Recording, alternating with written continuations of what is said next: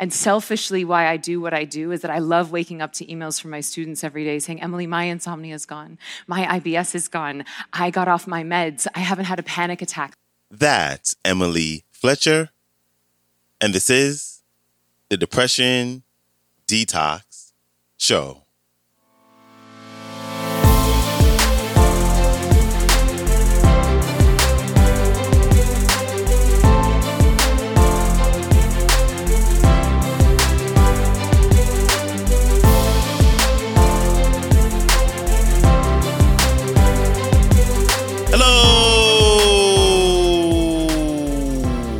Welcome back to the Depression Detox Show, where we share ideas and stories to help you live a happier life. I am your host, Malikee Josephs. Happy Friday. Thank you so much for joining me today as we close out this week's episodes with a talk by one of the leading experts in meditation. She is the founder of Ziva Meditation and the creator of the Ziva Technique. And today she's going to break down the big difference between mindfulness and meditation. And she's also going to share how meditation and mindfulness has changed her life and also how it can change yours. Here's Emily Fletcher. Enjoy. I was on Broadway for 10 years. It was amazing. It's what I wanted to do since I was a child. I mean, since I was like eight years old, I was reading the newspaper in my mother's bathroom on the floor. I saw an ad for this theater and I was like, oh, mom, I need to go there. I'm going to be an actress. And I knew it like eight. Um, so anyway, I thought that once I got on Broadway, that my whole life was going to be sunshine and roses. I mean, I was picturing martinis with Liza at Sardi's, and instead it was like girls eating tuna fish out of a can and complaining about their bunions. And I was like, this is not my dream. And so I thought that my, my happiness must be in like the next Broadway show, or like the next boyfriend, or the next agent, or the next zero in my bank account. And I did that. I was in what I call the I'll be happy when syndrome for about 10 years. And then finally, my last Broadway show was a chorus line. And my job was to understudy three of the lead roles. Now, if you don't know what that means, it means you show up to the theater and you have no idea which character you're going to play that night. So sometimes I would start the show as one character, and halfway through, they would switch me to a different character. Um, or I'd just be chilling in my dressing room doing my taxes, and someone would get on a loudspeaker and be like, Emily Fletcher, we need you on stage. And I would start panicking because I wouldn't know which costume to put on. So I would just grab all three of my leotards, run down seven flights of stairs. Someone would put me in an outfit, and then I'm not kidding you guys, sometimes I would be on stage before I knew who I was. I was like, oh, there's no Val, so I guess I'm Val, and just into tits and ass. Um, I was not a stripper, that's the name of a song. Um, so it was basically leading to like a lot of anxiety and a lot of stress. And I started going gray at the tender age of 26 years old. I started having insomnia. I couldn't sleep through the night for 18 months. I started getting um, sick and injured. And I was, to be honest, I was embarrassed about my performance. And this is like, so you're like, mm, poor little Broadway star. So it's not a complaint, but it is really embarrassing to be on stage in front of 2,000 people just sucking and knowing that you're sucking. And there's like nothing you can do about it. And then the worse you are, the worse your sleep is. And the worse your sleep is, the worse your performance is. And it just became this spiral of anxiety. And finally, I was like, this is not me. This is not who I am. This is not what I know I can do in the world. And so thankfully, this amazing woman was sitting next to me. She was understudying five of the lead roles, which to this day, I don't know how she did it, but this woman was crushing it. Every dance, every song, every bite of food was a celebration. She'd be like, oh, this is sensational. Uh, she was Australian. Meditation does not give you a bad Australian accent. And I was like, um, excuse me, what do you know that I don't know? And she said, I meditate. And I was like, oh God, one of you. I was like, you know, just probably rolled my eyes. And uh, because this was 11 years ago, there was not the neuroscience then that there is now. Now, you guys in this room might have already been on the tip by then, but most of the world was not. I certainly was not. And so I didn't believe her. I just kept sucking at my job, going gray and having insomnia. And then finally, I was so embarrassed. I thought, I thought, well, I got to try something. So I went along to this intro to meditation talk. I liked what I heard. I signed up for this course. On the first day of the first course, I was meditating. I had no idea what that meant, but I was in a different state of consciousness than I had ever been in before, and I liked it. And then that night, I slept through the night for the first time in 18 months. And I have every night since, and that was almost 11 years ago. Then I stopped getting sick. I went eight and a half years without getting sick. And then I had my bachelorette party, and I really earned that one. um, I stopped going gray. I'm 38 years old now. I have like two gray hairs, which I promptly pluck out. Um, but I was legitimately going gray like 10 years ago. Um, I stopped getting injured, but most importantly, I started enjoying my job again. I started performing at the level that I knew I was capable of. And so I thought, why does everybody not do this? It's so delicious feeling. It's so easy. It's not that expensive. And it just changes every single part of your life. So I left Broadway. I went to India for a while, not 10 years. I'm not that hardcore. Um, and I started, um, and then I started Ziva meditation, which has been the best thing I've ever done. And people ask me if I miss performing, and the answer is no. Uh, I'm still performing. I'm using, I'm just using now my lifetime of performance training, but more directly to help other people. And selfishly, why I do do what I do is that I love waking up to emails from my students every day saying, Emily, my insomnia is gone. My IBS is gone. I got off my meds. I haven't had a panic attack since I started meditating. I broke up with that ding dong head. I started writing that book. Uh, this is my new favorite one. I got a $120,000 scholarship that I did not apply for. um, those results are not guaranteed. Um, I think you actually have to apply. Um, but if you apply, your chances go way up. Okay, so that's my story. Now that we've gotten that out of the way, let's talk about the three M's.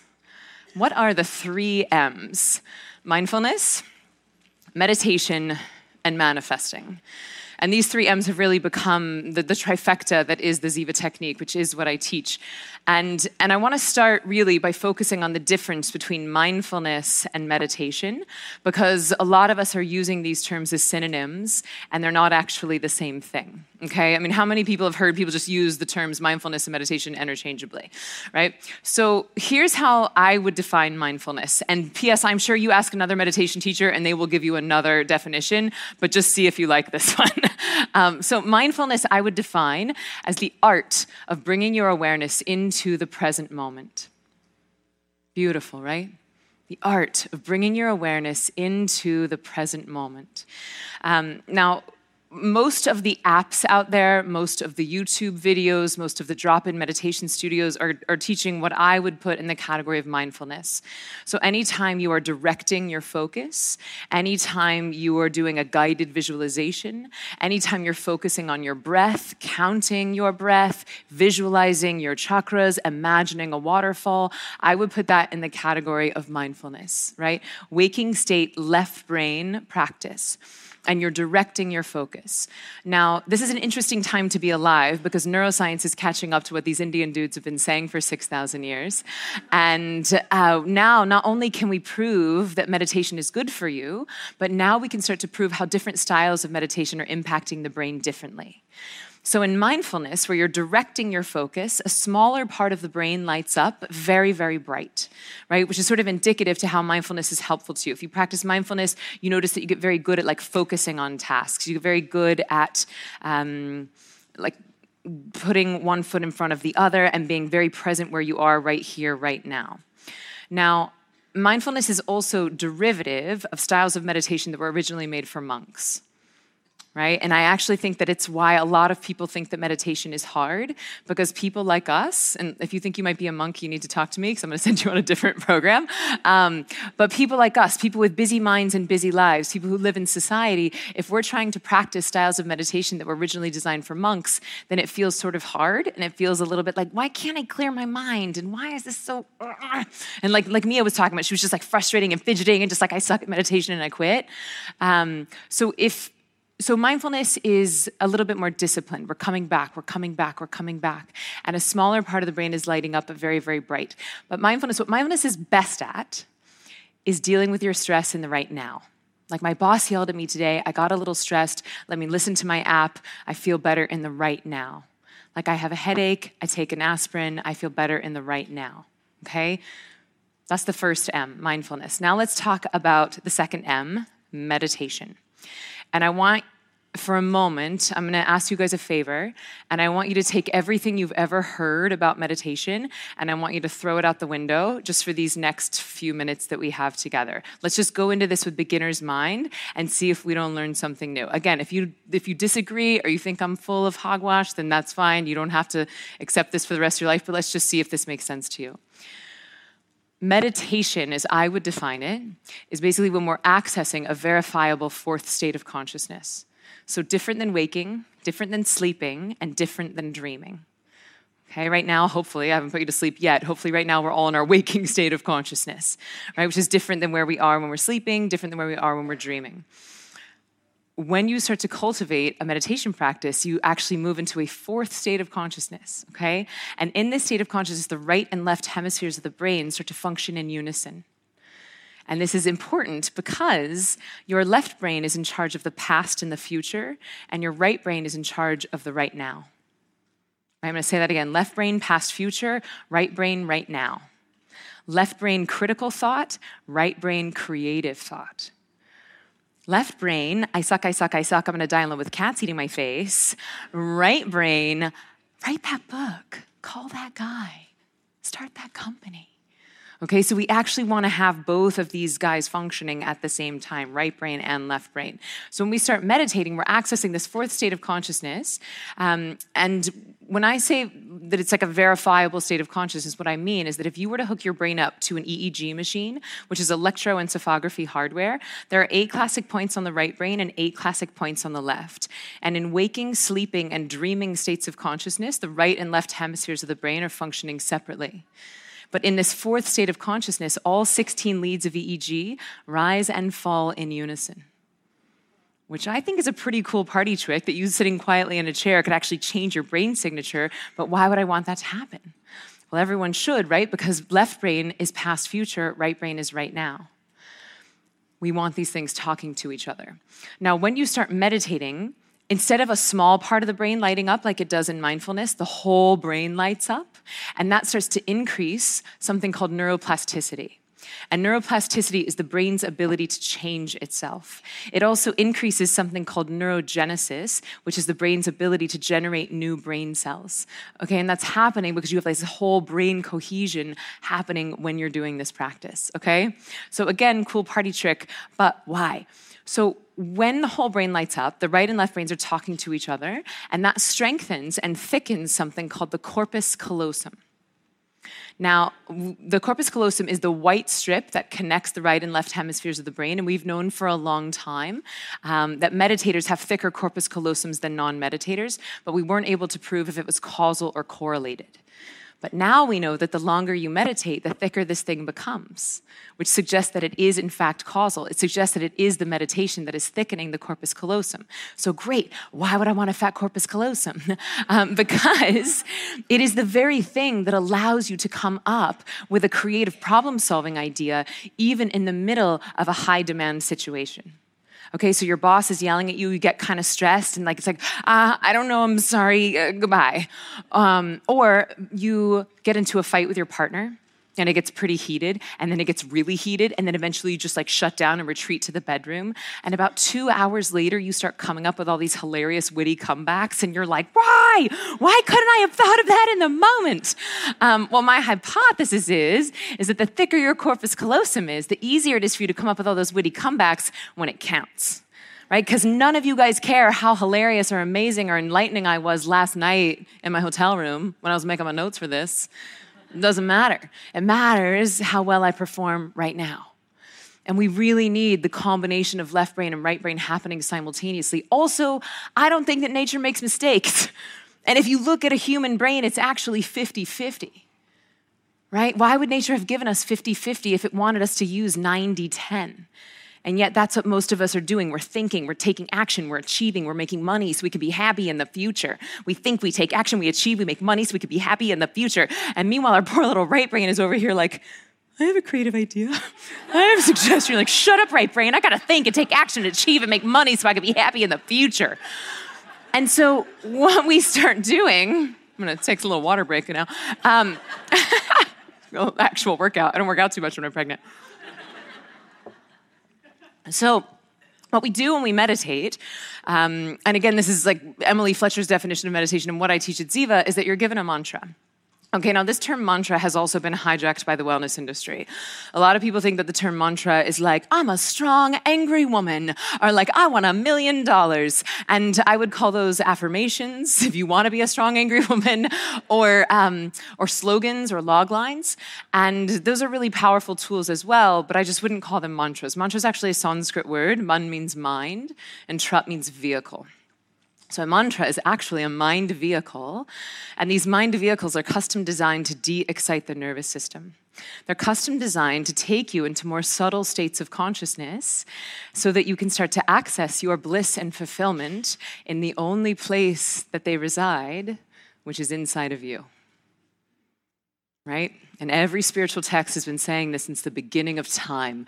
What you seek is in you, the kingdom of heaven is within. And that is a beautiful intellectual concept to get in your brain. But it's a lot more powerful to be able to experience that every day, twice a day, physically, viscerally, in your bones, in your cells, in your body. And that, in no uncertain terms, is what meditation does for you. It's giving you access to your fulfillment inside of you. Now, that's sort of like the esoteric definition, but what's happening neurochemically is that within 30 to 45 seconds of you starting, your brain and body flood with dopamine and serotonin. Now, dopamine and serotonin are bliss chemicals, so that feels nice when it's happening. But if that's all it did for you, then it's no better than any other drug, right? You just want to feel good for 20 minutes. You could go take some acid or something. It's a lot longer than 20 minutes. um, not that I would know, you guys. Um, uh, yeah. So, what I'm saying is, if you just want to feel good while you're meditating, that's just escapism. And if you want to escape, you could drink some wine, you can watch some Netflix, you can, there's, you know, there's lots of things you can do to just escape.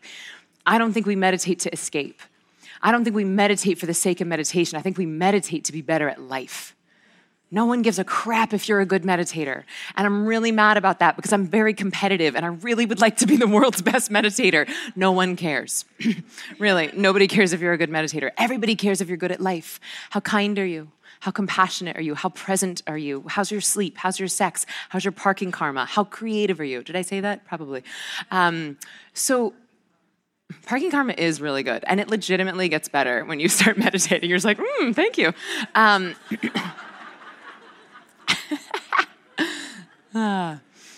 so what we're doing, right, is that we're using tools, and you could use a mantra. There are other tools that you could use, but I like using mantras, right? And you de excite the, the, nervous system, you de excite your body, and you induce not only that fourth state of consciousness that I was talking about, you not only access that bliss and fulfillment inside of you, but you also start to get rid of a lifetime of accumulated stresses okay? Um, because when you give your body the rest that it needs, when you're giving your body that deep healing rest, rest that's two to five times deeper than sleep, then the body knows how to heal itself. And one of the things that it heals itself from is stress okay? And not only your stress from today, but all your stress from the past. That dog that barked in your face when you were 10, your parents' divorce when you were 12, that breakup when you were 16, that college you didn't get into, that job you got fired from, uh, that stuff is stored in your cellular memory.